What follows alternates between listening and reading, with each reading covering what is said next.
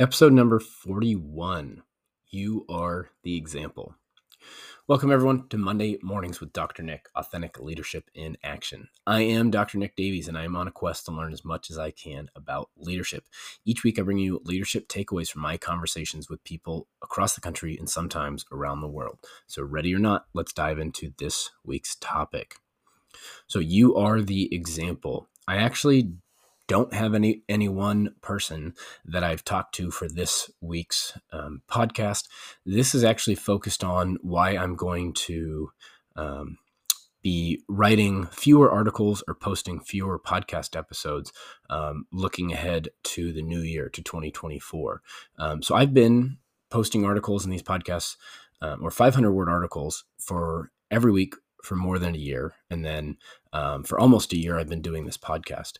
And so, depending on what's been going on, I try to schedule um, a post for Sunday evening or Monday morning. Um, you know, it is called Monday Mornings with Dr. Nick. But that said, issues or events will come up. Uh, and I recently have started making the choice to focus on other priorities, which is why a lot of these um, podcasts and posts have come out Monday evenings or even some on Tuesdays. Um, but that's okay. Uh, it doesn't have to be um, perfect with the posting. So I interview inter- interesting people, and then I look for themes and what they've um, talked about, and identify those three areas. And doing that now for over a year, I have come up with some overarching major themes, and one of them is around balance. Or really, most of the leaders I've met with talk about how they don't believe in balance. Uh, and then you have to figure out your own type of life fit or um, you know work life negotiation or there's so many different ways that people have phrased it. But as a leader what you do have to do is you need a model for those you lead how to handle the fact that we don't have balance. Um, and so one way to do that is to take breaks. Um, and I've talked with different people who, you know, they won't send emails in the evenings or on the weekend because of regardless of what you tell the people who work with you, it implies that working outside of work hours is okay. Um, it might even they might even view it as it's encouraged, right? To get ahead, you got to match what the leader does. Uh, over the summer, I was at a conference and listened to Joe Sanfelippo talk. Um, and just a shout out to Joe, still hoping to interview you. Uh, and I know you'll you'll at least see one of the posts that I do. Um, but as a superintendent, he would send out um, all district emails on Friday afternoons for long weekends or breaks and say something to the effect of like, "This should be the last email um, you get." And it's time to take a break, or he, you know, he did something like that. He mentioned that in in his talk. Um, he was setting the precedent from the very from the very top. Um, and a different leader I interviewed, um, who he told me that when you get into these higher leadership positions, you are the example. And it means that your actions carry more weight because more people are paying attention to what you're doing. So I'm going to start following um, Joe Sanfelippo's lead.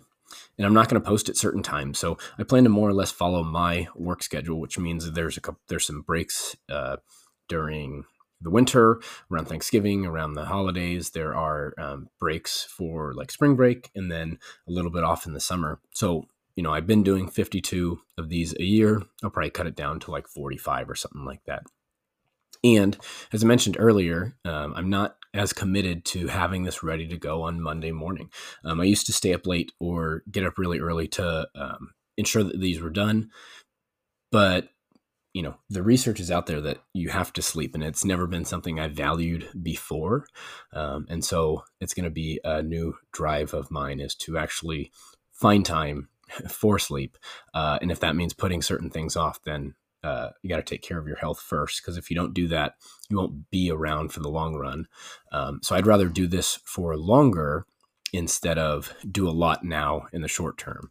Um, and yeah trying to take better care uh, of myself and show an example to those that I lead.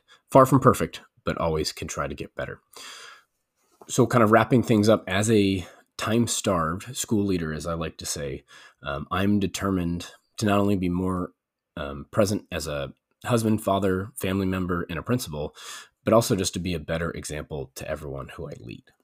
So, my one question for anyone listening or who end up reading the article Are you ready to join me on this journey?